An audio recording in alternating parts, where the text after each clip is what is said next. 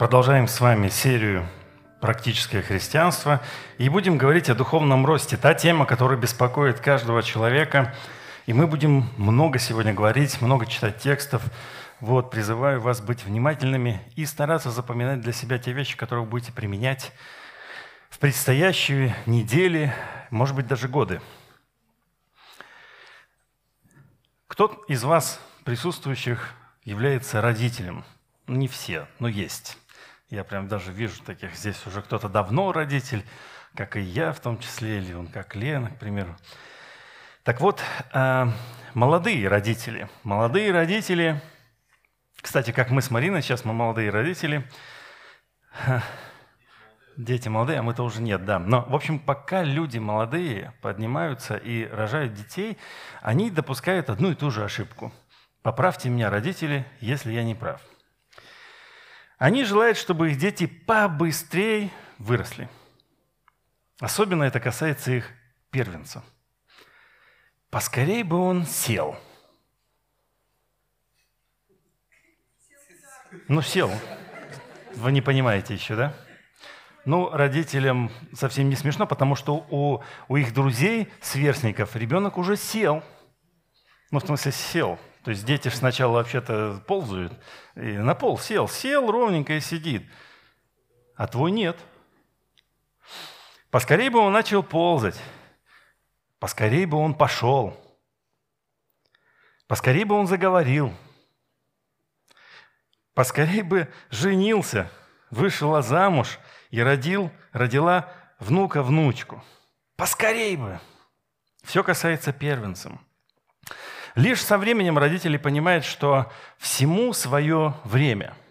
И уже с последующими детьми такой спешки нет. Все намного спокойнее.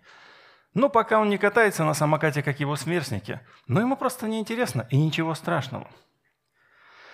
Вот бы с первым ребенком мы все занимали такую выдержанную позицию. Потому что мы с вами, даже будучи взрослыми, в этом случае проявляем нетерпение и одновременно с этим незрелость. В христианстве тоже есть зрелость и незрелость. Давайте посмотрим на послание э, Павла в Коринф, где он пишет как раз-таки об этом. «Я не мог говорить с вами, братья, как с духовными, но как с плотскими, как с младенцами во Христе. Я питал вас молоком, а не твердую пищу, ибо вы были еще не в силах. Да и теперь не в силах, потому что вы еще плотские. Ибо если между вами зависть, споры и разногласия, то не плотские ли вы и не по человеческому ли обычаю поступаете? Апостол Павел пишет христианам Коринфа, что они младенцы во Христе.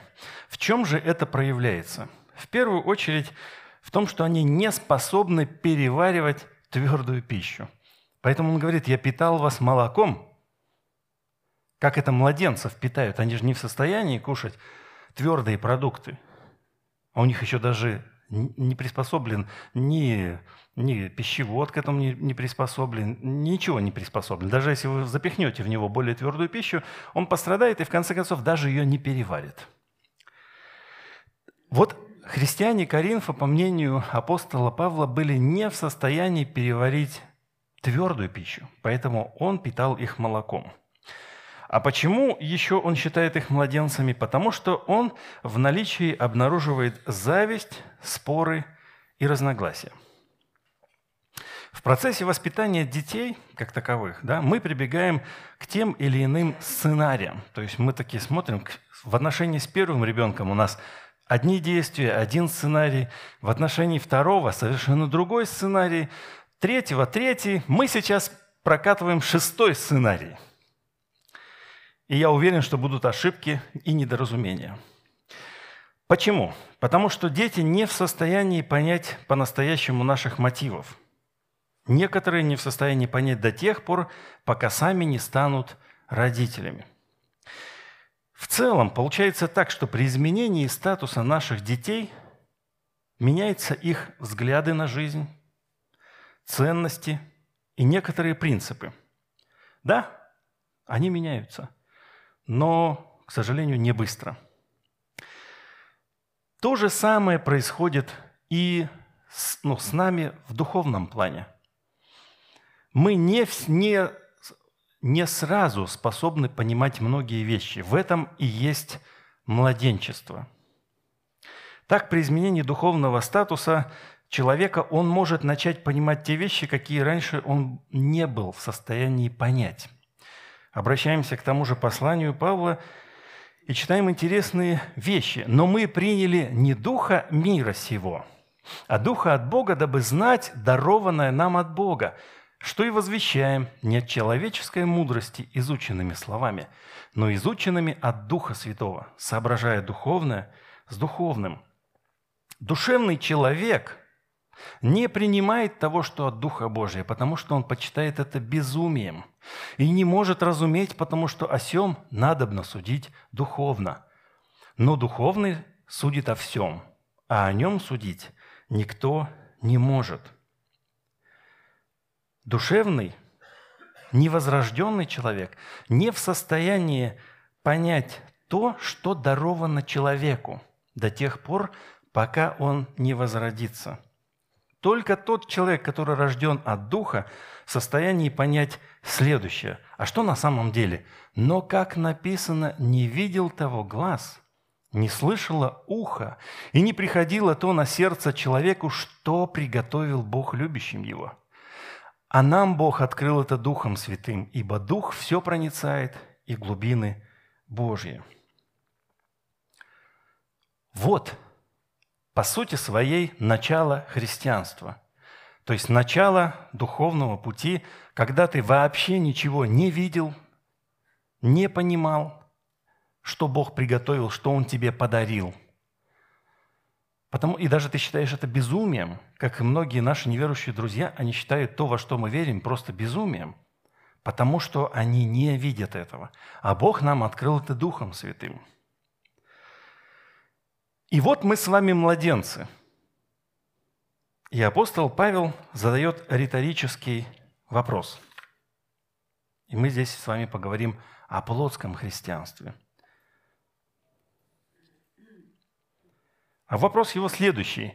«Потому что вы еще плотские, ибо если между вами зависть, споры и разногласия, то не плотские ли вы?» По сути, слушатель должен был ответить «Да, плотский». «И не по человеческому ли обычаю поступаете?» Слушатель должен был согласиться «Да, по человеческому обычаю поступаю».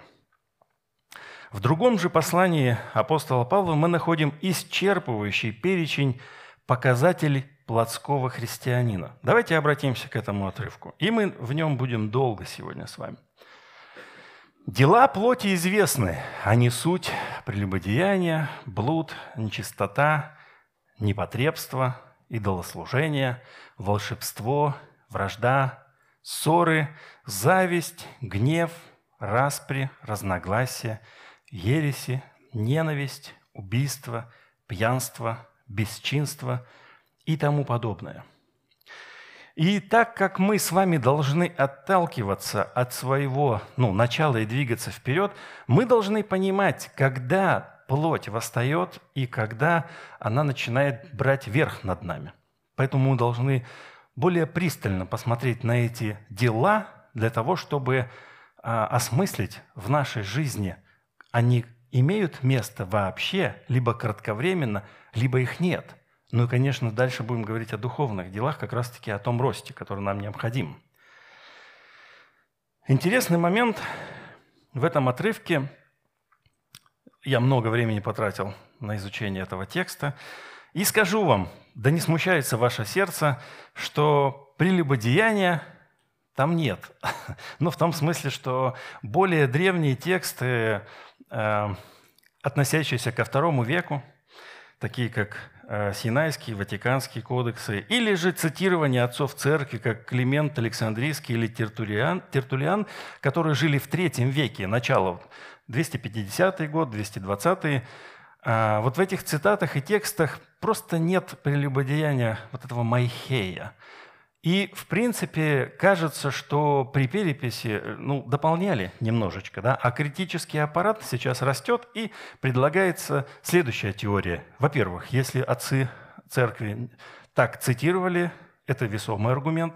Если копские переводы то же самое содерж... не содержат этого слова, то мы его опускаем. И если вы откроете современный перевод, то они опустили это слово. Вот. А, почему? Потому что, в принципе, э, предполагается, что со временем какие-то вещи добавлялись, а они убирались. То есть проще было переписчику э, добавить какое-то слово э, из страха того, что что-то будет неполным. Но это ничего страшного, потому что второе слово, о котором мы с вами говорим, оно и есть то, по сути своей, весь тот смысл. Это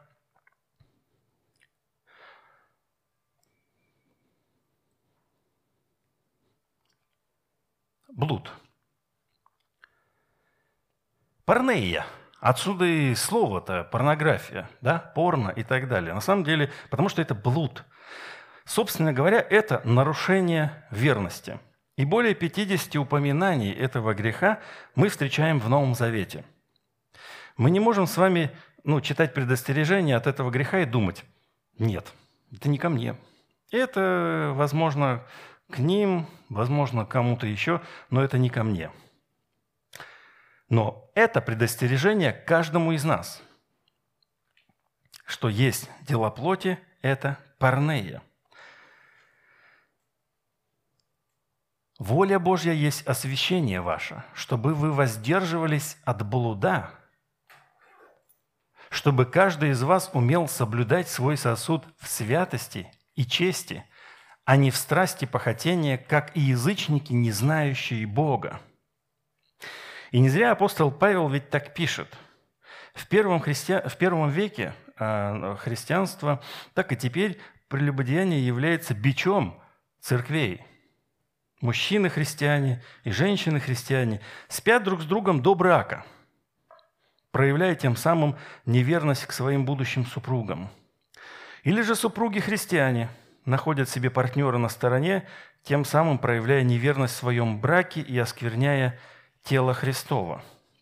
И мы знаем эти примеры. Мы знаем эти примеры, к сожалению, есть близкие друзья и не совсем близкие, которые оказывались в блуде, кто-то раскаялся и вернулся полноценно, кто-то остался в нерешенном вопросе, с нерешенными вопросами касательно блуда. Где-то семьи распадались, и это касается нас.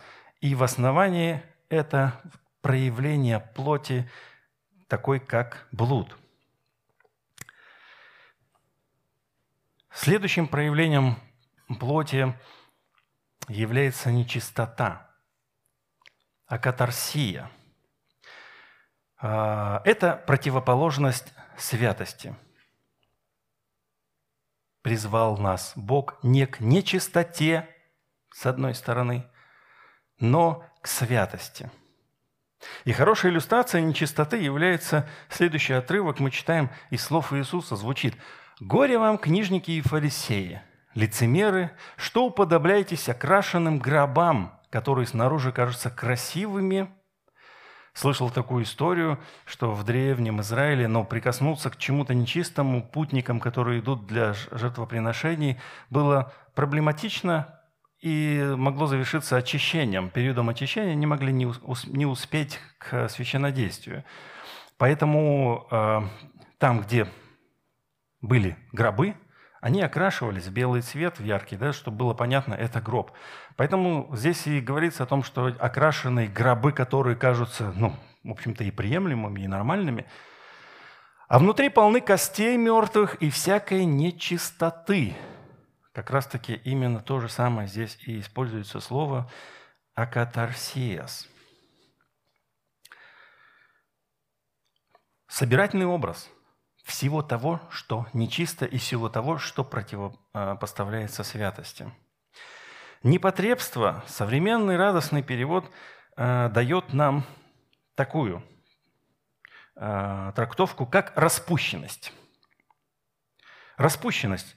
Использование этого же слова мы находим у Павла в послании Ефес. «Посему я говорю и заклинаю Господом, чтобы вы более не поступали, как поступают прочие народы, по суетности ума своего, будучи помрачены в разуме, отчуждены от жизни Божией по причине их невежества и ожесточения сердца их. Они, дойдя до бесчувствия, предались распутству, так, что делают всякую нечистоту с ненасытимостью. Распутство – это прежде всего половая распущенность. Ею характеризуется жизнь почти каждого неверующего человека. Некто из философов прошлого а, столетия называет распутство веселым желанием, кратковременным веселым желанием. Оно кратковременно, как любое желание и любое веселье, иначе оно превращается в одержимость. Ну, то есть, пока ты молодой, у тебя есть веселые желания, веселись направо, налево. Для этого ты же молодой. Не так давно я познакомился с молодым человеком. Ему 24 года. И вот он успел в короткое время общения со мной хвалиться мне, что сейчас он одновременно спит с тремя женщинами, двое из которых, две из которых замужем. Вот. И не побоялся же, да, в целом, но он этим хвалится. Это его жизнь, это его естественно. Пока он молодой, 24 года, у него есть слабости, и он им потворствует. Если такой человек придет в церковь, нельзя сказать, что все в одночасье у него закончится. Он будет бороться с этими искушениями. Каждый из нас борется с теми или иными искушениями. Поэтому лучше беречь себя – как написано, берегите сосуд свой самого-самого раннего детства. Следующее – идолослужение, идолатрия. Это духовная измена. Когда мы с вами свою надежду полагаем не на Бога, а на видимые блага, на деньги. Так мы с вами недавно читали в проповеди об этом же самом. Умертвите земные члены ваши, блуд, нечистоту, страсть, злую похоть и любостяжание, любостяжание, жадность, желание иметь, которое есть идолослужение. То есть, когда тебе мало, ты хочешь еще, и вся твоя надежда, ты не можешь спать спокойно, потому что у тебя на счетах не так-то денег, сколько бы тебе хотелось. Ты переживаешь, что если тебя уволят с работы, у тебя нет средств на прожитие 12 месяцев и так далее – то есть ты не можешь себе что-то еще сделать. И тогда человек переключается, а, переключается на то, что видимо для него, для того, что ценно для него. Поэтому очень часто мы с вами можем столкнуться с тем, что, к примеру, а, неверующий человек весь беспокойный, весь лишил, лишенный мира, спрашивает у тебя, и задает тебе какие-либо вопросы касательно твоего, каких-то вопро- твоих жизненных вопросов. Это может касаться жилья, детей, куча всего. То есть, вы же знаете, люди есть те, которые, если у них закрыт вопрос жилья, но у них есть дети, они будут с ума сходить по детям. Если у них э, с детьми все нормально или детей нет, они будут с ума сходить по кошкам. И так далее, и так далее. То есть с ума сходить всегда ну, будет от чего потому что нет той надежды, которая действительно должна быть надежда на Бога. Еще одним из проявлений а, плоти является волшебство. Это действие, связанное с потусторонней силой. Силой, которая не связана с Богом. Вот именно с помощью волшебства египетские маги противостояли Моисею. То есть они противостояли Богу. Через пророка Исаию Бог обращается к Вавилону, предрекая ему, ну, там в тексте ей, дочь Вавилона, суровое наказание, упоминая также о чародействе, что есть волшебство. Мы недавно читали, кстати, эти отрывки и знаем, что э, Вавилон это царство явилось, и в частности царь этот Навуходоносор, явились э, бичом для наказания Божьего народа за их грехи. И тем не менее, Бог говорит после уже, «Я прогневался на народ мой, уничижил наследие мое и предал их в руки твои, а ты не оказала им милосердия, на старца налагала крайне тяжкое иго твое». И чуть позже, но внезапно в один день придет к тебе то и другое, потеря детей и вдовство, В полной мере придут они на тебя, несмотря на множество чародейств твоих и на великую силу волшебств твоих. Оставайся же с твоими волшебствами, со множеством чародейств твоих, которым ты занималась от юности твоей, может быть, пособишь себе, может быть, устоишь. Здесь мы встречаем чистейшей воды сарказм из уст Бога. И интересно, что и в, в Новом Завете есть обращение к тому же Вавилону и обвинение в том же самом волшебстве – и свет светильника уже не, появ... не появится в тебе, и голоса жениха и невесты не будет уже слышно в тебе, ибо купцы твои были вельможи земли, и волшебством твоим введены в заблуждение все народы. В трудные моменты нашей жизни мы вполне способны обратиться к тому, что является сомнительными потусторонними силами. Когда у моей жены обнаружили онкологию, ее работодательница очень сильно настаивала, говоря о том, что есть некая целительница в такой-то станице, я уже даже не помню, в какой станице Краснодарского края, обязательно поедьте к ней, и она закроет вопрос, она исцеляет людей от рака. И это нужно быть пораженным человеком, э, с пораженным сознанием от того, что тебе э, 30, может быть, еще нет 30, не помню, и у тебя есть э, опухоль раковая, и ты не знаешь, что будет, у тебя на руках трое детей, и ты такой замираешь и думаешь, а может быть, это от Бога? Это ведь на полном серьезе вообще-то. Потому что, а кто знает, все же говорят, они пользуются силами потусторонними, и, и разве может ли под, тот, кто исцеляет, приносить э, это исцеление – не от силы Божьей. Мы молились с Мариной, сильно переживая по этому поводу. И вы знаете, скажем так, когда у тебя есть шанс какой-то, и ты думаешь, ну вообще оставить его? Нет, поэтому помолились, сказали, мы поедем и посмотрим на ситуацию, э, что в конце концов будет. На самом деле мы созвонились, вроде бы должны были приехать э, и встретиться, но мы приехали, человека не было. То есть вдруг какие-то дела случились у человека. И в этот момент у Марины стало спокойно на сердце. И она сказала, ну, раз так, это как раз-таки есть ответ от Бога. И Бог нас помиловал, я считаю. Но это не красит нашу христианскую историю с ней, и поэтому я делюсь с вами. Потому что когда тяжелое время, мы, какими бы крепкими не были, мы очень даже можем проявить дела плоти. вражда. И интересно, что э, используемое здесь Павлом слово «эхтрай» используется во множественном числе. То есть у нас перевод как «вражда», а здесь множественное число. Поэтому э, и, и э, другие переводы тоже, кстати, предлагают просто вражду как единственный перевод. Речь идет об отношениях и действиях, наполненных неприязнью. Примеру, между Россией и США, очевидно, есть неприязнь и вражда, как, как государствами. Наши страны соприкасаются так или иначе и предпринимают те или иные действия, направленные на нанесение ущерба конкретно экономического либо и какого другого. Мы даже воюем друг с другом, но только на сторонних территориях. Подобные действия между христианами тоже относятся к категорию враждебных и относятся к делам плоти.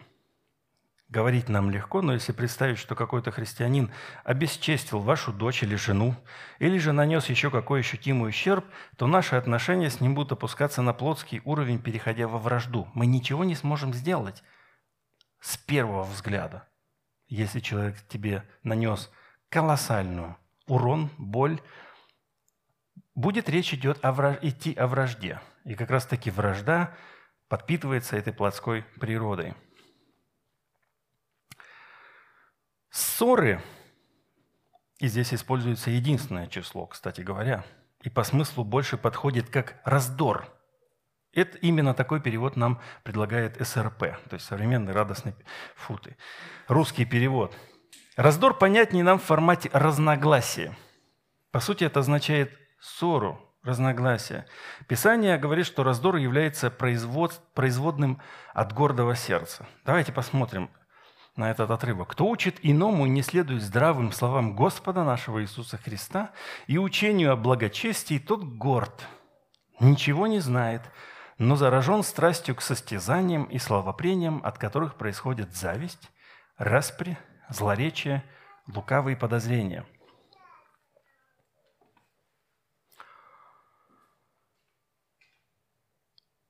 Далее. Зависть. Из словаря взял определение – это чувство досады, вызванное превосходством, благополучием другого, желанием иметь то, что есть у другого. Мы все в той или иной мере испытываем это чувство. И знакома она нам с самого раннего детства. Вот только мы еще ходить научились, если в нашей семье есть хоть кто-то, кто как бы то ни было нам конкурирует, то мы начинаем завидовать. А если нет в семье тех, кому можно завидовать, мы находим их в детском саду, далее мы их находим в школе и так далее. Лекарством против этого чувства, против зависти, является осознанное развитие менталитета изобилия. Это когда мы верим, что у Бога хватит благ для каждого из нас. Что если кто-то получил какое-то благо, то это благо не принадлежит мне. У меня его не забрали и не отдали ему, потому что именно в детстве мы так себе и понимаем все. Принесли какую-то игрушку и подарили одному ребенку, а второй смотрит, и у него ощущение, что его обокрали – И нам тоже кажется, если кого-то повысили, к примеру, или он начал больше зарабатывать, и нам кажется, он получает наши деньги. Я тоже хочу. Это есть зависть. А менталитет изобилия говорит о том, что Бог лично с тобой общается и лично тебе дает то благо, которое тебе на сегодняшний момент можно унести и которое тебе необходимо – Вера в то, что Бог приготовил для меня мое благословение. Ведь вы знаете, иногда нам хочется получить какое-то благо, но не факт, что оно выйдет в добро. К примеру, если мы смотрим муж и жена, и они живут в некоем таком усеченном финансовом достатке. Но если им дать денег, у них может все пойти совсем иначе – потому что они не в состоянии переварить. И ведь вы же знаете, что если дать огромное количество денег человеку, который не умеет ими управлять, как, пример, выиграл в лотерею миллион рублей, у него через неделю нет этих рублей уже, потому что появились друзья, с которыми он кутил, веселился, он не умеет обращаться с этим, поэтому зачем ему деньги, они ему не нужны. Но зависть – та вещь, которая от плоти исходит и останавливает наш рост. Гнев, в данном случае тумой, можно перевести как ярость. И э, мы встречаем использование этого э, слова в деяниях, когда ремесленники медные сами себя накрутили. Вот это интересная история. Знаете, как люди умеют себя накрутить? Вот, и собрались ремесленники и говорят, вот Павел и Сила там, вообще в целом Павел, он учит против Артемиды Ефеской. А вы знаете, что если никто не будет почитать Артемиду Ефесскую, вы все, а там 15 тысяч человек примерно собралось, стадион был на 15 вы все останетесь без денег. И они запаляются, запаляются, запаляются. И в конце концов, когда вот эти речи все прозвучали, мы читаем – Выслушав все это, они исполнились ярости и стали кричать, говоря, «Велика Артемида Ефесская!» Интересный момент, что здесь в послании используется множественное число гневов. Словарь предлагает нам на самом деле такой перевод – «вспышки гнева». Хороший перевод – «вспышки гнева». Итак, если наша повседневность наполнена вспышками гнева, то наша плоть побеждает. Распри. А словарь нам предлагает греческий перевод как «себялюбие».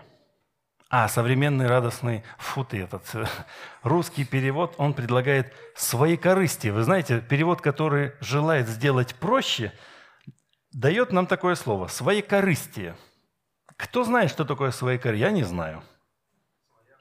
Своя корость. То есть то, что выгодно мне. Да? Ну, здесь, в общем-то, речь идет о себялюбии. И вы знаете, я задумался – о том, что глядя на фотографии людей, которые себя красивых и так, и сяк, не является ли это вот этим вот себялюбием? Ну, в данном случае, раз придет речь уже в контексте общества, если вдруг ты себя любишь, мы можем себе представить, что вы в браке, ну, или вы просто друзья, или вы подружки, или друзья живете в одном, в одном помещении. То один человек, который себя любит очень сильно – он тогда считает, что посуду он не обязан мыть, и мусор не обязан выносить. Как бы понимаете, то есть он начинает своим себялюбием теснить другого человека, и отсюда появляется распря. Поэтому, в принципе, перевод хороший, но заглянули мы в значение всех слов для того, чтобы окрасить новыми красками этот текст. А вы, когда будете делать селфи в следующий раз, губки вытягивать и так далее, Вспомните этот текст. Может быть, это как раз про него. Может, делая такое, вы делаете э, плоть свою кормите. Бах, подкормили селфи. Ну, еще подкормили. А потом посмотрели, что-то лайков мало. А, и тут зависть, и все там, и ненависть, и все, что хочешь, появляется.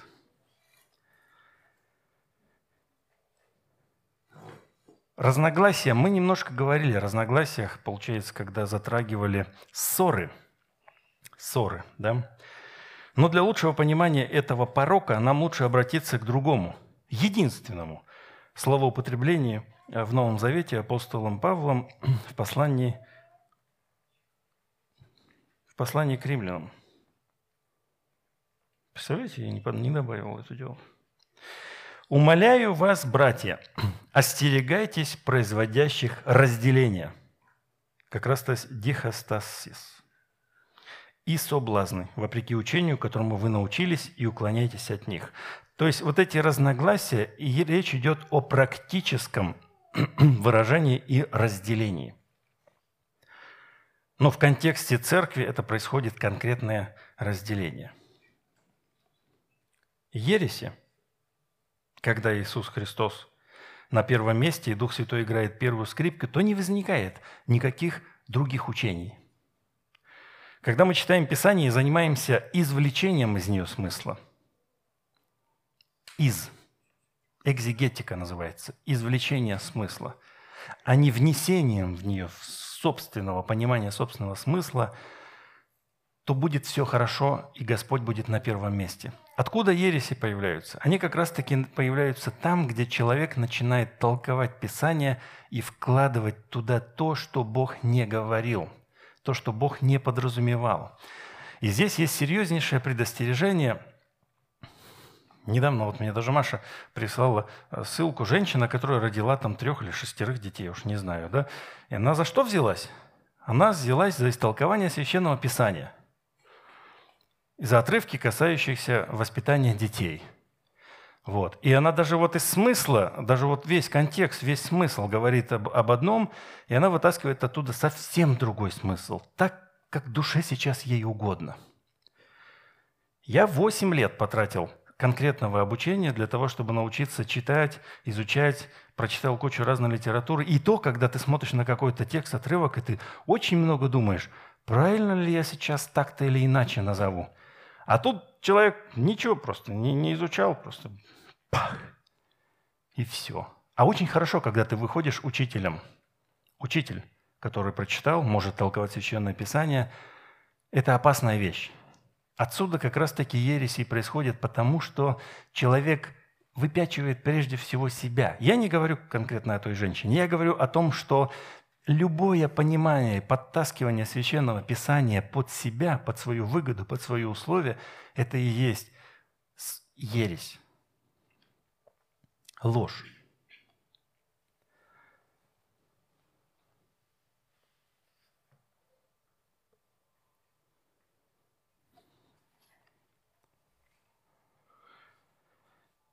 Ненависть. Знаете, интересно, что вот это слово «втонуй», в значении этого слова ненависти нет. Есть зависть или ревность. То есть как бы, а зависть-то была, только что здесь зависть, да, поэтому как правильно перевести? А переводчики берут и ставят слово «ненависть». А, но здесь зависть немножко другая, чем та, которую мы с вами обсуждали в начале, где ты хочешь получить какую-то игрушку, какое-то благо. Здесь зависть более высокого а, плана.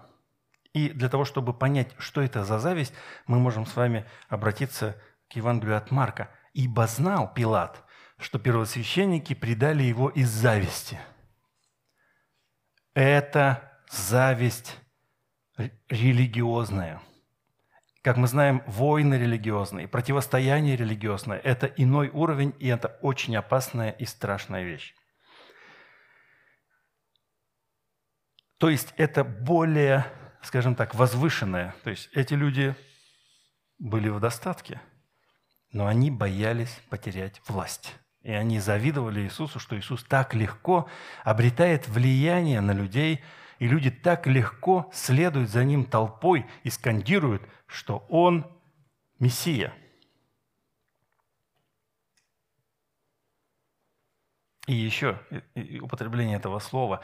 Или вы думаете, что напрасно, говорит Писание, до ревности любит Дух, живущий в нас – Итак, речь идет о ревностной зависти к славе. Так религиозные лидеры ревновали к славе Иисуса. А сегодня это может быть ревнование к результативности в служению других людей. К примеру, я точно знаю, так как я проработал в христианском университете, и мы готовили много выпускников, э, хорошо знающих Священное Писание, готовых служить они не могли найти себе место в церкви по той простой причине, что, попадая обратно в общину, они ярко светили. И пастора их начинали действующие, пожилые, уже не очень образованные, никогда не будут образованные, они их отодвигали. Они не давали им светить. Они их, можно сказать, растаптывали. Кого-то растаптывали, кого-то просто, просто задвигали и все. Да я и сам столкнулся с подобным, но в таком неожиданном для себя ключе, когда друг, вроде бы христианин, тоже служитель молодежный, э, э, пригласил меня проповедовать. Мы приехали с Мариной на один, в один из курортных городов. Вот, он пригласил проповедовать в своей церкви. Я вышел, сказал проповедь. И, похоже, я был неким таким свежим дыханием для церкви на тот момент. После этого мы поехали дальше с ним же отдыхать туда, и я увидел совсем другое отношение ко мне. Какое-то чувствую, что, что здесь не так-то, что только что мы с тобой ладили во всем, а тут я чувствую какая-то раздраженность. Как это прям было заметно. И я тогда допустил, что, наверное, не понравилось человеку, как я проповедовал. Или нам не, не понравилось то, что у людей есть отклик. Я думаю, что в христианстве как таковом такие вещи могут быть. И особенно, конечно же, у служителей. А тех, кто на сцене поет – Есть ли ревность за то, что он красиво поет, красивее, играет и так далее?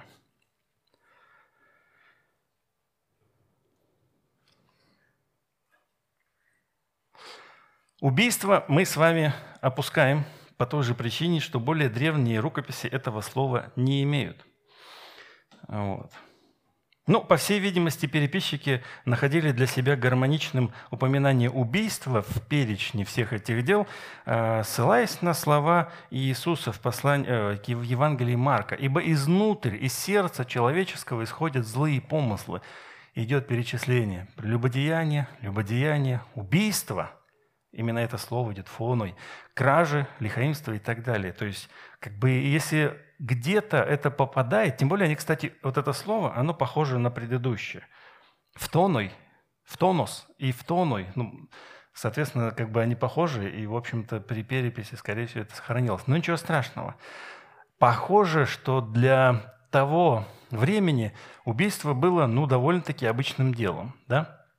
Ну, просто сейчас, если какой-то человек пропадает, то есть целая система, которая занимается поисками этих людей – Следственный комитет, уголовный розыск и так далее. И как я подписан на Следственный комитет, мне интересно, что находят такие вещи, когда там и 50 лет прошло, и 40 лет прошло, человек уже поменял себе имя, новую семью, там, и его находят. Его все равно находят. А давайте перенесемся на минус 2000 лет назад. Идешь ты такой, налетели на тебя два архаровца, снесли тебе голову, дети рядом с тобой даже были, у тебя просто забрали все. Кто тебя будет искать? Ну, может быть, если ты какой-нибудь вельможа, то, скорее всего. Но христиан таких не было. И, и похоже, э, для тех людей, кто вошел в церковь, это тоже было такое, знаете, как бы снести голову, снес голову. Ну, я имею в виду тех, кто только-только был перед входом в церковь. Поэтому, когда он вошел в церковь, что-то защемило в его голове, и он снес кому-то голову. Ну, новообращенный христианин. Поэтому, в принципе, это очевидно, что когда апостол Павел перечисляет эти все вещи, он их перечисляет не просто так, он их перечисляет потому, что они имеют место быть в раннее общение. Поэтому он говорит, вот эти вещи, они являются результатом плоти, плотской природы. Пьянство – также во, мног... во множественном числе, поэтому интересен здесь перевод СРП как «попойки». Пьянство – это реальная беда нашей страны. Но, однако, в начале октября 2019 года было зафиксировано, что начиная с 2013 года за последние 15 лет на 43% употребление алкоголя в России снизилось. Целая серия, помните, один из наших первых президентов – он есть Борис Ельцин, да, первый президент же Российской Федерации. И мы часто видели, как он отплясывает в очень крепком состоянии. Было стыдно на самом деле, когда лидер державы, и отсюда даже есть, было представление, сформированное представление, кстати, ложное представление, потому что вообще-то употреблять спиртные напитки в Древней Руси было очень дорого – ну и очень опасно в том числе. Поэтому брали э, вот тех, кто приезжал из-за рубежа работать или гостить, их селили в специальные поселения и активно спаивали, ну как бы накачивали их. И отсюда у них было представление, что в России все пьют. Хотя э, обычные эти Э, работяги рядом, как бы, ну, нельзя сказать, что все чисты, но эти работяги, они и знать не знали об этом. Да. А потом Иван, Иван Грозный, четвертый в частности, подумал, как поправить казну, и открыл кабаки в исключительно месте, где можно было только пить. Кушать там нельзя было, хотя кабак, как и корчма, это то место, где собирались люди и кушали. Вот, он, он сделал кабак, но все средства от продажи алкоголя шли в казну. Поменялось у нас руководство, им можно быть недоволен. я знаю, что много людей недовольны текущим руководством, но целенаправленная политика на исключение э, вот этого порока из жизни России принесло нас на седьмое место в перечне пьющих стран. На первом месте у нас там, или на третьем, Литва, маленькая страна. То есть есть страны, которые хорошо как бы выпивают. И, по всей видимости, в жизни каждого общества существуют такие моменты, когда тот или иной порог может доминировать. Буквально 15 лет назад Россия реально вся валялась в грязи. Да, как говорится, что ее призывали встать с колен, но она упорно валялась и не хотела вставать. Вот. Причинами алкоголизма специалисты считают разрушение института семьи, да и в целом семьи – если у человека нет семьи, что ему еще делать? Просто бытовое злоупотребление алкоголя, пропаганда средств массовой информации. Ну, в то время, вспоминаем, кино было очень интересно, что там э, особенности национальной охоты. Вы знаете, смешное кино, но правильно говорят, что да, ты больше его посмотреть, тебе смешно, но на самом деле это больно, потому что вот э, Люди, которые не умеют с собой справляться, собираясь, они уничтожают друг друга. Так недавно молодые люди в нашем районе собрались, и сколько там, 14-летний парень был убит Люди были хорошо поддатые. Совсем недавно я, вот буквально на днях в Подмосковье, э, где-то э, молодые девушки с парнем пришли в гости к каким-то мужикам 32 года. Пили, пили, веселились, пока тот не достал сайгу и не перестрелял практически всех, да и сам застрелился. Это все как раз-таки результат вот этой безысходности, бессмысленности, утрата жизненных ориентиров или ценностная дезориентация молодежи – чем молодежь сейчас занимается? Она играет в игры. Ну, кстати говоря, надо отдать должное, что, как я слышал, что когда они играют в игры, им даже легкий алкоголь мешает точно попадать куда-то там, куда надо. Поэтому они уходят от этого легкого алкоголя в сторону энергетиков – это, кстати, еще один очень важный момент. Это энергетики, которыми напивается с утра, и от них разит. Люди идут и, и это. Кстати, он стоит там, в районе 100 рублей. Очень мощный источник заработка средств.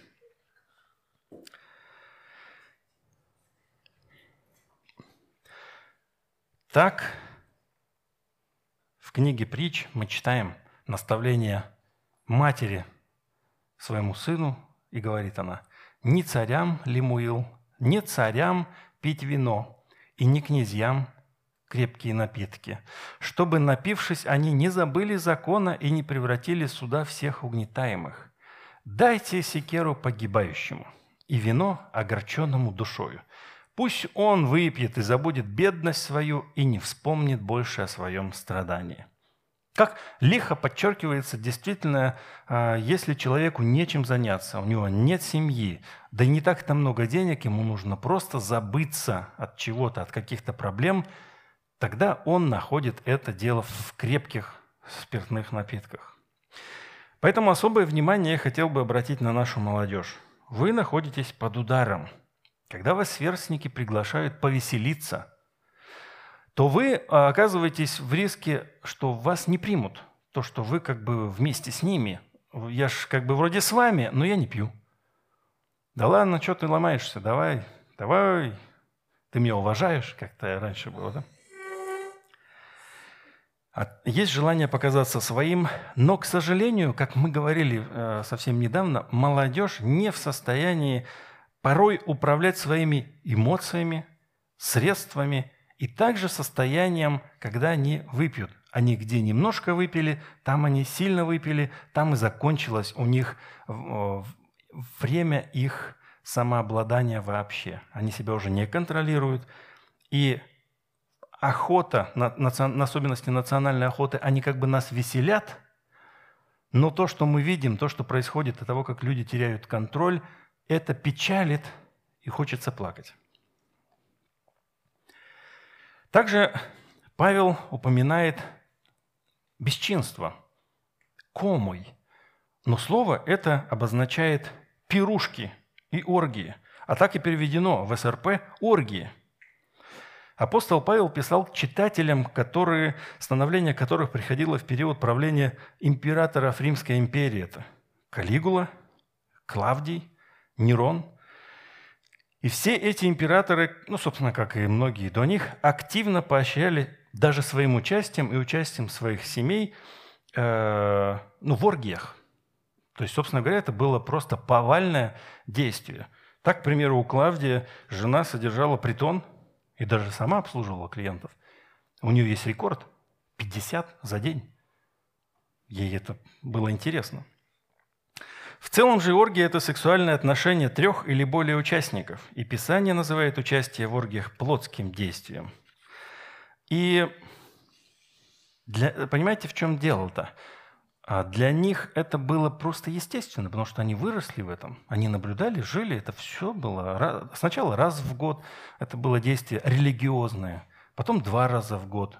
Это все были действия в, в пользу Дионисия, Венеры, э, ублажения богов – и а особенно, понимаете, насколько это было противно э, христианскому учению, потому что это было религиозное действие. И это была та нечистота, против которой восстает все учение э, Иисуса. Поэтому Павел, обращаясь к читателям, говорит, «Я вас уже предупреждал, и сейчас вас предупреждаю, что поступающие так Царствие Божие не наследуют. То есть, если проявления плоти остаются на постоянной основе, то входа в Царствие Божие нет. Какой же выход? Здесь мы можем говорить о духовном христианстве. А... Далее он продолжает, здесь же. Плод Духа – любовь, радость, мир, долготерпение, благость, милосердие, вера, кроткость, кротость и воздержание. Вы заметили, что больше было негативных качеств, качеств проявлений плоти, потому что это, об этом ну, нужно было ему написать, и об этом нам нужно было сегодня поговорить. Равно как и о тех проявлениях духа, которые нам необходимо культивировать в себе – Ибо это и есть духовный рост. Если мы, будучи младенцами во Христе, мы только-только узнали весть, мы только-только заглянули за ширму того, что Бог приготовил нам, мы только заглянули, но мы еще не выросли, мы еще не в состоянии полностью э, владеть телом и быть духовными. Мы еще плотские вначале обычно – Поэтому в той или иной мере проявления плоти, они находятся в нас. Вопрос в том, что если пройдет 10-15 лет, и эти проявления все в полной мере остаются, либо они появляются, и тогда ты сожалеешь, говоришь, не-не-не, нет, я точно знаю, вот это нет, этого не должно быть в моей жизни. Что же культивировать необходимо нам? Любовь.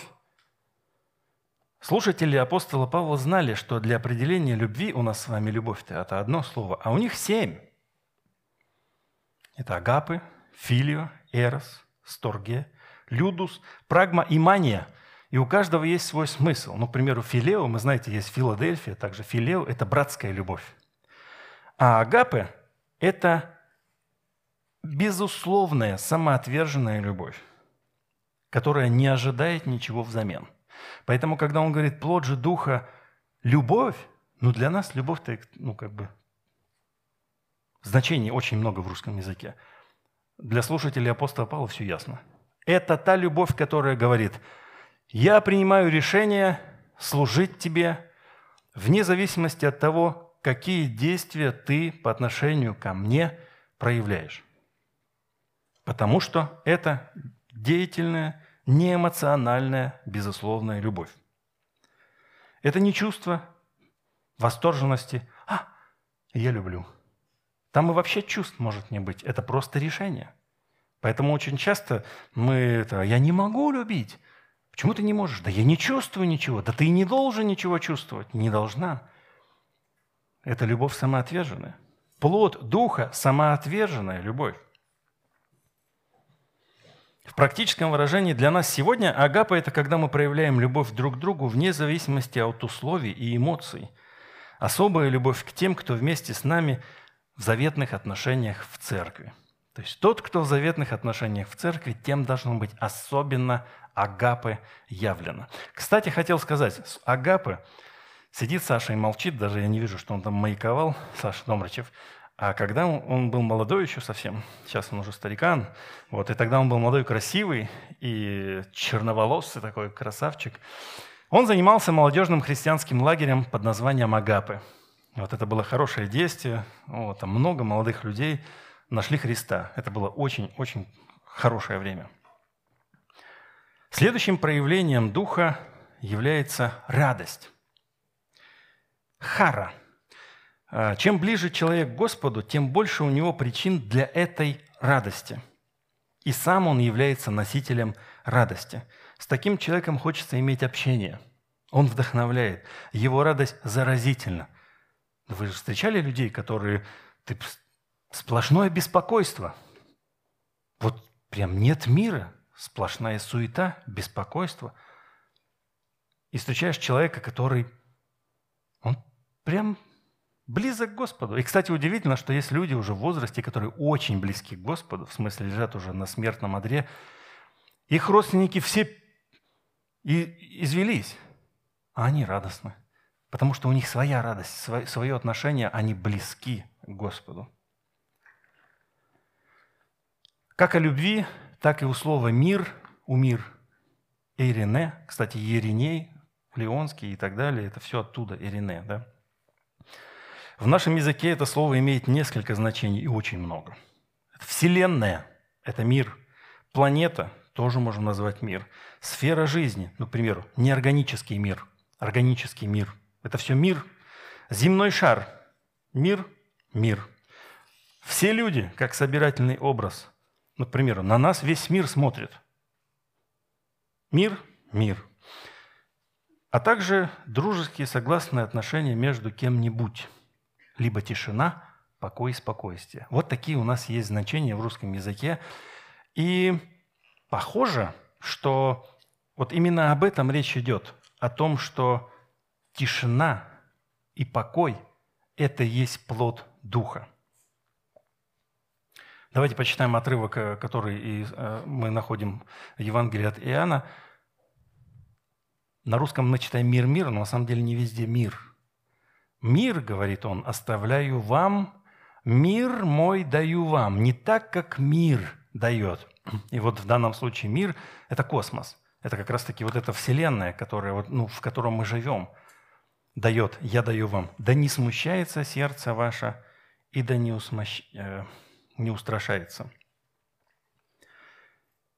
И еще – «Сие сказал я вам, чтобы вы имели во мне мир». Я специально этот отрывок привожу с греческими текстами, чтобы вы видели, что на русском «мир» и «мир» и «мир», а где не мир-то на самом деле, где космос? «Сие сказал я вам, чтобы вы имели во мне вот эту тишину, спокойствие, безмятежность. В этом космосе будете иметь скорбь, но мужайтесь, я победил этот космос». Также речь идет о долготерпении.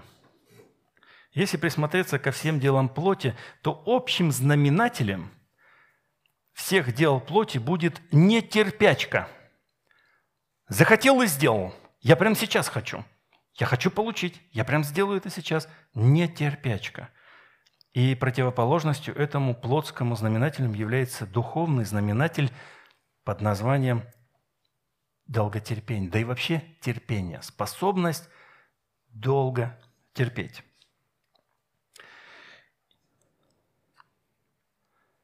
И далее благость. Здесь у нас переведено как благость. Более, наверное, корректно здесь назвать это добротой. Так именно и переводят, опять же, СРП. Видите, я все чаще и чаще к СРП обращаюсь, что некоторые моменты, они ну, неплохо слова просто подбирают. И с чем нельзя согласиться – вот отрывок, какой мы с вами читаем, с послания к римлянам. «Все совратились с пути до одного негодно, нет делающего добро». Христотета, как раз таки это слово есть, Христос. Нет ни одного. И для того, чтобы действительно понять, что значит плод Духа, как вот эта благость, добро, нам нужно посмотреть еще на одно использование этого слова. Когда же явилась вот эта доброта – и человеколюбие Спасителя нашего Бога, Он спас нас не по делам праведности, которые бы мы сотворили, а по своей милости, банию возрождения и обновления Святым Духом. То есть в тот момент, когда мы еще, ну, как бы ничего не сделали, мы никак не заслужили что-либо, явилась доброта, которая нас простила. Ну, на наш язык перевести это, когда мы ну, что-то сделали нехорошее – вы знаете, очень часто сотрудники э, что-то делают, я думаю, не только в нашей компании, когда ты теряешь деньги. Это может быть и сотни рублей. Э, и доброта и благодать проявляется в том, что из них не вычитаются эти средства. То есть урок усвоен, но не за свои средства, а за чужие. Или когда ты в доме э, что-то сделал, к примеру, я однажды рассказывал, может быть, взял мотоцикл отца, тяжелый мотоцикл, покатались, накатались, ну и врезались с пацанами. Я думал, ну все. Отец-то у меня-то был здоровый вообще-то. Я-то не маленький, а он прям вообще крепкий был. Вот я прихожу домой и думаю, ну все. И вы знаете, доброта и благодать как раз-таки и вот выразилась в каком-то таком, знаете, молчаливом порицании, иди, Все. То есть я думал, сейчас мне прилетит.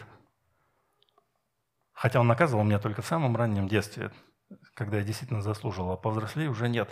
Но в целом это и есть та благость, когда нам должно прилететь, явлена доброта. И вот как раз-таки плод Духа и является тем, когда бы мы должны были кому-нибудь влепить, мы проявляем благость. Вот он, плод Духа. И знаете, сколько раз я уже явил такую благость-то? Так-то, если так вспомнить. Да я думаю, вы тоже уверены. Уверен, что вы тоже явили много-много раз такую благость, потому что вы бы хотели бы, но вы христиане. И вы такие понимаете, что нет, по духу я так поступать не должен.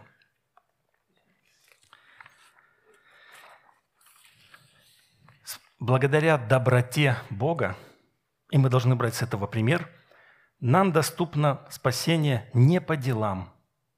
Мы никак не можем его заслужить. Поэтому иногда, знаете, когда человек сделал что-то по отношению к нам, мы как бы ждем какого-то искупления с его стороны. Пусть он исправится, пусть он сделает вот это и вот это и вот это, а у нас перечень есть. Бог одну лишь только сказал, что вот вам моя доброта, просто примите Иисуса. В этом, да и вообще, до того еще, как мы в принципе были в состоянии осознать свой грех, Он эту доброту явил. Вот она в чем суть. Не то, что мы выпрашивали, о, можно ли нам получить, можно ли? Да мы еще об этом не думали, а Он уже нам подарил это спасение.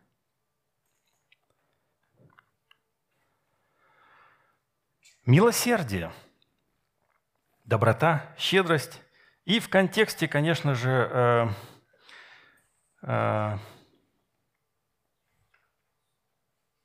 как раз-таки здесь речь о том, что я говорил немножко раньше. Милосердие здесь больше правильно перевести, как тот же современный э, русский перевод, щедрость.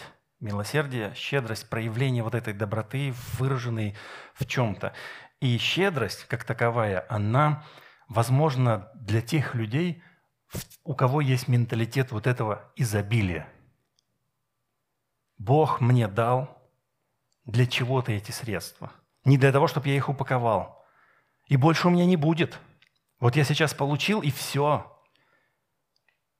Когда, предположим, ты заработал 10 тысяч рублей и пожертвовал тысячу рублей, красавчик.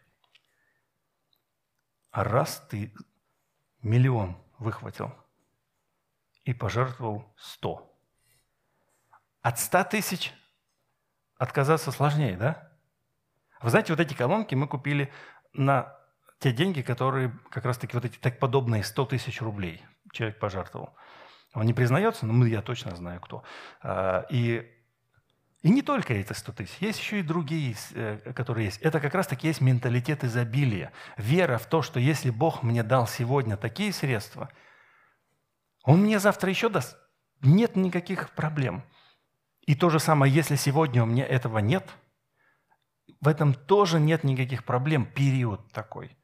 Это и есть менталитет изобилия. И следующий плод, следующий плод – вера. В наше время переживаний и тревожных слухов, когда мы с вами читаем и слышим «этот заболел», этот сильно страдал, когда заболел. Этот заболел и умер в довольно-таки молодом возрасте. Все это лишает нас мира. И в нашей церкви есть люди, которые лишены мира.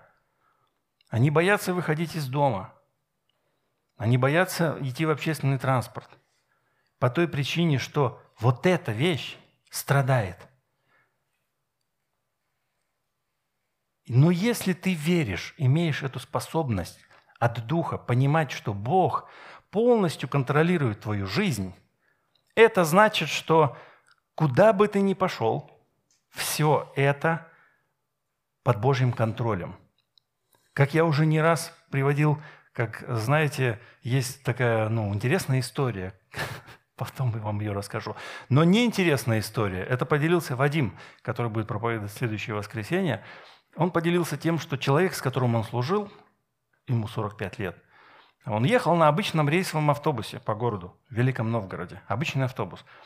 И сердечный приступ у водителя, автобус без управления. Он кинулся выруливать ситуацию. И погиб только он и водитель. Ну, водитель ну, уже и так погиб. Двое детей. э, вот это страшно. И опять же, опять же, все это произошло по какой-то причине. Конечно, тяжело объяснить, наверное, детям, но, но не исключено, что объяснение мы эти найдем, когда встретимся с Создателем. А сейчас, пока мы здесь, пока мы должны функционировать так или иначе, выполнять свои родительские функции, работать, служить, это проявление Духа помогает нам в этой ситуации и в подобной ситуации. Еще проявление э, Духа – это кротость. Это незлобивый, покорный и смирный. Вот как нам описывает это значение слова «кроткий» словарь Ожегова. Сегодня это дефицитное качество – кротость. Вот эта незлобивость, покорность и смирение – Потому что вокруг все люди воспринимают это как слабость. Ты такой спокойненький. Нагрузили на тебя на работе. Несет. Еще догрузили. Несет. Смиренный такой, спокойный, несет. А, а денег-то больше не платят. Денег-то больше не платят. И это уже, конечно же, перебор. И вы знаете, я за то, чтобы мы с вами были незлобивыми, покорными и смирными, но способными отстоять свою, э, свою границу, свои права и способности. И у нас есть пример для этого. У нас есть пример апостола Павла. Давайте читать. Когда же настал день, воеводы послали городских служителей сказать, это э, Филиппы, город Филиппы, э, посадили апостола Павла и силу в темницу. И помните, там они же даже их избили, да, и э, раз а, а, Павел силой вышли, сходили к этому, к начальнику тюрьмы, там, не знаю, к тюрьмичному стражу, э, пообщались, тот раскаялся, обратно их вернул и приходит с вестью. Говорит, «Э, воеводы сказали отпустить. Вот. Типа, идите спокойно. Что делает Павел? Павел говорит им, нас, римских граждан, без суда всенародно били и бросили в темницу, а теперь тайно выпускают? Нет. Пусть придут и сами выведут нас. Городские служители пересказали эти слова воеводам, и те испугались, услышав, что это римские граждане. Ну, это то, о чем я раньше говорил. Ну, не убили, да? Просто очень сильно побили. Они в такой суете, да ладно, что там эти голодранцы ходят? А они оказались римскими гражданами. И Павел говорит, подождите, ну, может, судить будете нас? Нет, вы хотите тихо нас выпустить? Собственно говоря, он говорит, пусть они придут и извинятся. Так и написано, они, придя, извинились пред ними, и выведя, теперь уже просили, пожалуйста, идите отсюда. Вы, как бы, ваши все действия ну, возбуждают толпу, нездоровая ситуация – а нас, ну, как бы бить вас нет, и судить вроде не за что. Пожалуйста, идите отсюда. То есть это пример того, что Павел отстоял свою позицию. Поэтому, когда вас, э, вы являете смирение, покорность, но вас, вам, вас просто заставляют работать больше, чем вам положено работать, здесь можно сказать, а я не должен столько работать. И все. Ну и очень очень дефицитные проявления – это воздержание. То есть уметь владеть собой. Это очень ценное и полезное качество, особенно сейчас, когда в твоем кармане может оказаться кредитка. Ты оказался в магазине, направо-налево. Я храню уже вторую кредитку своей жены. Она сама мне одну дала – и говорит, все, мне ее больше не давай. Ладно. Приносит еще одну.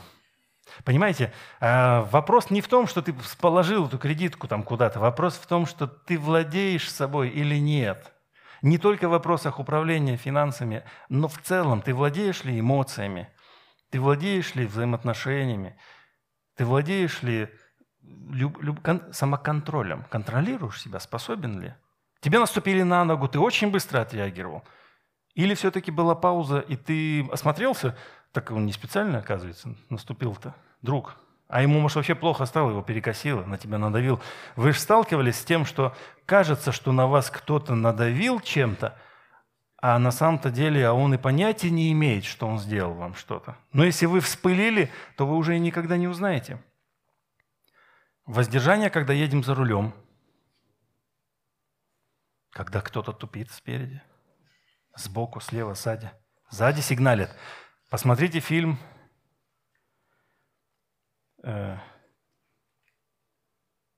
Короче, свежий фильм Рассел Кроу снялся. Как? Ну, типа ненависти, да. Как раз там хорошие уроки для всех нас и в плане воздержания в том числе. Неистовый, да, посмотрите. Рекомендую.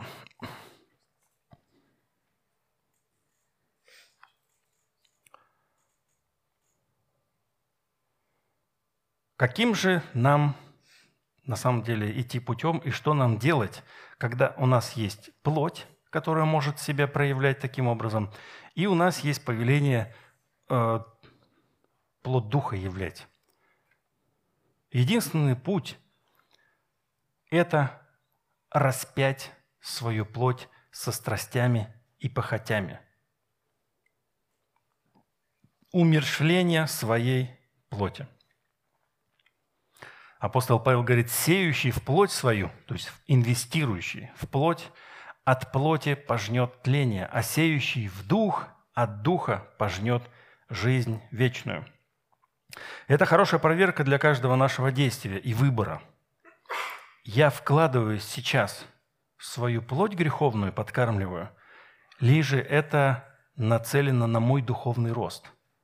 То есть я сейчас эти действия, вот этот мой выбор, это выбор в пользу чего?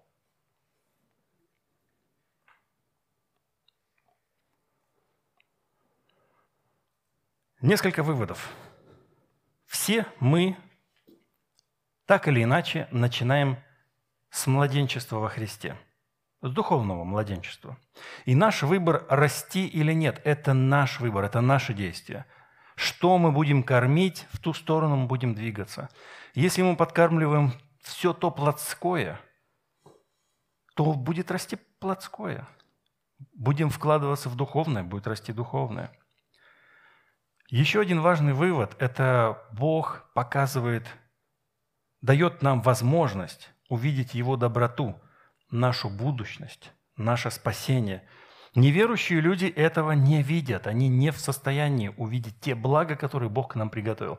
Поэтому они перед нами есть, и мы идем к этой долгосрочной цели – спасения. Нам необходимо время, чтобы мы выросли – и нам нужна помощь других христиан. Это нам хорошо, ну, э, скажем так, только по отношению к себе. Иногда люди судят себя очень строго, что я очень такой... Ну, подожди, может быть, должно чуть-чуть больше время пройти. Или в конце концов, ну вот этот момент, ну, ладно, ничего страшного, пусть еще годик пройдет. Можно себе дать и полгода, и год на исправление какой-то вещи. А если рядом с нами какой-то другой человек, которого, может быть, мы видим, что проявление плоти достаточно ну, больше, то тоже, может быть, нужно дать время. Два-три года, полгода.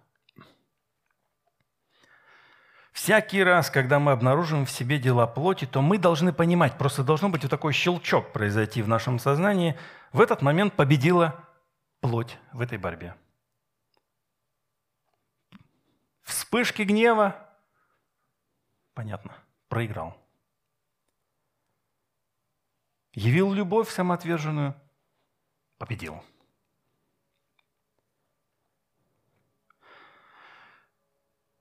Нам необходимо иметь ориентир на проявление духа. У нас ориентир точно есть, что мы должны э, проявлять, какие качества мы должны показывать. Вот нам нужно их всегда иметь перед собой и сеять в духовное, культивировать его, всячески прилагать к всему усилия для того, чтобы взращивать положительное, духовное. И наиболее важным, наиболее важным является возврат к ключевому событию нашей жизни, когда мы погрузились в Иисуса, то есть в крещение, когда мы тем самым распяли свою греховную природу, мы должны возвращаться к этому каждый раз, и это будет помогать нам в этой борьбе. Потому что духовная, вернее, плоть, если она мертва, то она не может э, ничего делать. если мы это провозглашаем, и мы осознаем, что плоть-то моя распята со Христом, она пытается все время воскреснуть, постоянно все время завладеть мной. Но нет, подожди, стоп, твое место там. И Иисус взял все, и это оказалось на кресте распятым. Интересная традиция э, в раннем христианстве после крещения давать иное имя. Это интересная традиция, знаете почему? Потому что представьте, если вы что-то, ну если вы молодые, пришли к Господу, вам легче. Но если вы, предположим, прожили 40 лет в тех пороках, про которые мы сейчас с вами перечисляли, дела плоти, это было частью твоей жизни все. И когда ты умер во Христе и распял свою плоть, то в этом случае ты можешь сказать, а Женя умер. А живет теперь Василий. Вот вы зря смеетесь. Не подобрал я имя хорошее, ну ладно. Вениамин. Это поможет тебе э, осознать, скажем так, все дела, которые творил этот человек, он все, он умер, он, он умер во Христе, все, я крещен, я новое творение, э, та плоть висит там, а я здесь, я живой, и зовут меня иначе. Не знаю, может, кому-то, кстати, может быть полезно. Подумайте, если вы, может быть, очень сильно запутались, может быть, иное имя и поможет вам. Вот столько много текст Священного Писания мы прочитали, и я надеюсь, что завтра и послезавтра это не выветрится из нашей головы, но мы будем периодически посматривать в послание Галатам в пятую главу и читать о проявлениях плоти, чтобы бояться их – и контролировать себя, воздерживаться и э, культивировать духовное. Аминь. Давайте мы помолимся. Великий всемогущий Господь, который даровал нам спасение, который дал нам возможность э, еще до того, даже как мы родились, Иисус явил свою уже любовь, заботу, вот эту благость, доброту, и мы имеем Э, вот это искупление, и можем вступить с тобой в эти отношения благие, когда, когда мы незаслуженно, ни по каким делам можем обрести спасение. Ты перерождаешь нас, Ты даешь нам Дух Святой, и далее мы можем прилагать к всему усилия и старания, вскармливая духовную природу нашу, поощряя, э, чтобы проявления наши были больше духовными – мы специально называли сегодня вещи своими именами для того, чтобы не закралось какое-то разночтение, какой-либо обман, что какие-то мысли посещают нас, и они пытаются быть как будто бы нормальными, но, но по сути являются греховными.